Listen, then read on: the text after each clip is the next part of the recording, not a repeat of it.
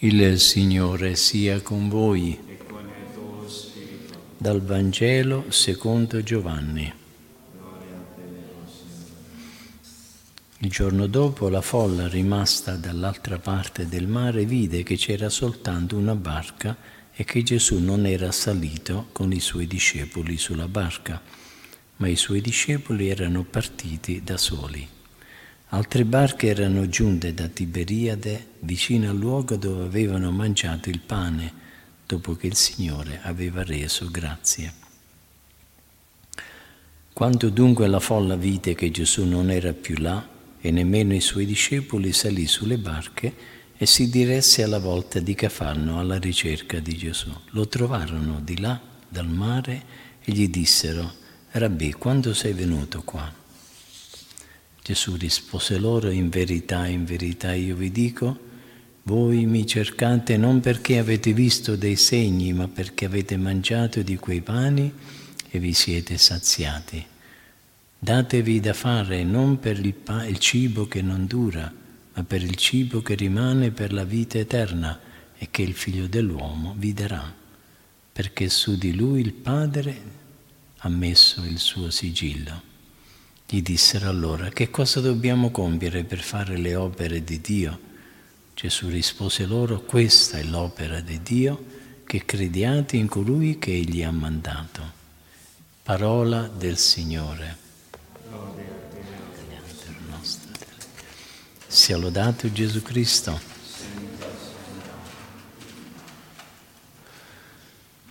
Il Vangelo di oggi costituisce l'introduzione al discorso sul pane della vita che Gesù pronunziò nella sinagoga di Cafarno e che leggeremo interamente durante questa settimana.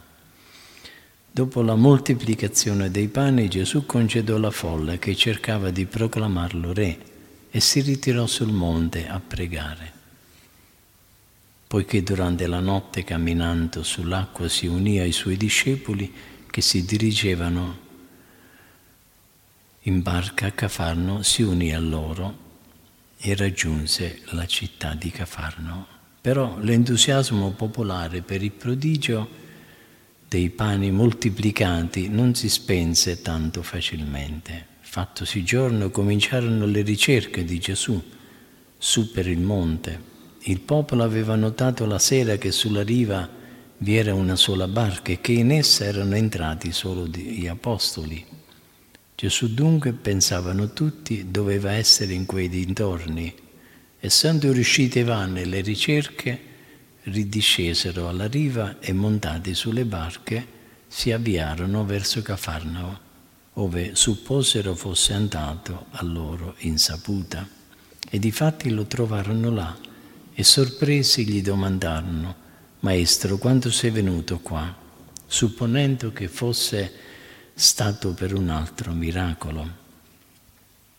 Gesù non risponde alla loro domanda, ma comincia a commentare il miracolo della moltiplicazione dei pani, mettendo in risalto, non senza una certa amarezza, per non essere stato capito, l'intenzione nascosta di quelli che lo seguono.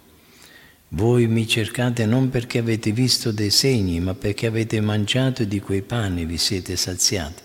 E voleva dire, voi non mi cercate per i miracoli, vedendo in essi un segno chiaro della mia missione, ma perché vedete in essi solo un mezzo per avere dei benefici corporali. Gesù soffre per l'incomprensione della gente allo stesso modo, seguendo l'esempio di Gesù, il, diacono Stefano vedrà ricompensato il suo apostolato a favore della gente con l'odio, la calunnia e la prigione, come narra la prima lettura. La storia del protomartire riproduce la passione e la morte di Gesù, tanto nel processo che nel martirio del diacono. Come sempre accade con le masse, la moltitudine nutrita da Gesù fino alla sazietà con i cinque pani e i due pesci si ferma al fatto materiale e non arriva al messaggio come la Samaritana che desiderava l'acqua del pozzo mentre Gesù le parlava di un'altra acqua. La gente vuole un Dio a suo uso e consumo, un Dio che serva i nostri interessi e le nostre necessità, un Dio commerciale che compia miracoli e prodigi a seconda le nostre richieste. Questa è una fede puramente superstiziosa, che vuole chiudere il Signore nei limiti delle nostre povere esigenze umane. Colpisce profondamente notare che nonostante l'ottusità dei suoi ascoltatori, Gesù li conduce con pazienza alla vera fede. Con i suoi miracoli vuole aiutare la gente a comprendere la sua persona, il suo mistero e la sua missione. Nella ricerca di pane materiale Gesù vede l'opportunità per proclamare qualcosa di molto più grande. Procuratevi non il cibo che perisce, ma quello che dura per la vita eterna che il Figlio dell'uomo vi darà. Partendo dal pane che hanno mangiato con gusto, li aiuta a credere che Egli è il pane vero, cioè il pane della vita.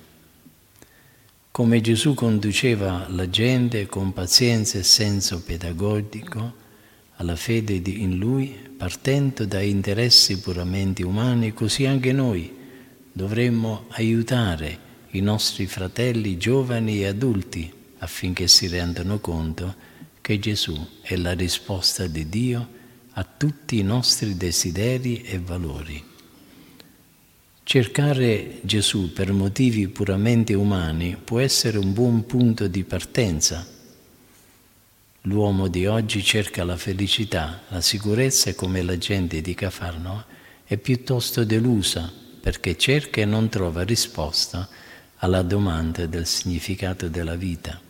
Hanno bisogno che qualcuno li aiuti.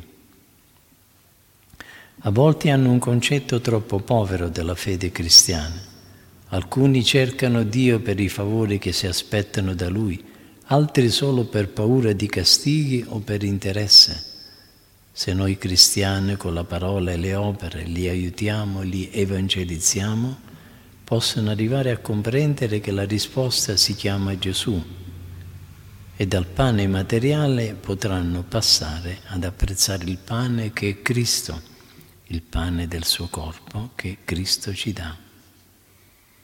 Quando la gente chiede a Gesù che cosa dobbiamo fare per compiere le opere di Dio, egli risponde credere in colui che ha mandato, che Dio che ha mandato.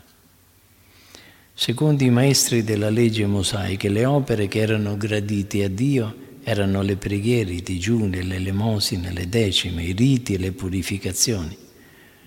Gesù corregge la prospettiva e chiarisce che l'opera che Dio gradisce è accettare il suo inviato, credere nella persona di Gesù, il Messia, sul quale il Padre ha messo il sigillo della divinità. Egli ci insegna nel Vangelo non di solo pane vive l'uomo, ma di ogni parola che esce dalla bocca di Dio, soprattutto cercate il regno di Dio e la sua giustizia, il resto vi sarà dato in sovrappiù. Tra gli affanni e le preoccupazioni di ogni giorno, fermiamoci un momento e chiediamoci che cosa cerchiamo noi nella vita o a che cosa mirano la nostra vita e il nostro lavoro. Chiediamo alla Madonna di immergerci nel compito essenziale della sequela di Cristo, avidi del suo pane che sazia definitivamente la nostra fame di speranza e d'amore, di silenzio e di contemplazione. Sia lodato Gesù Cristo.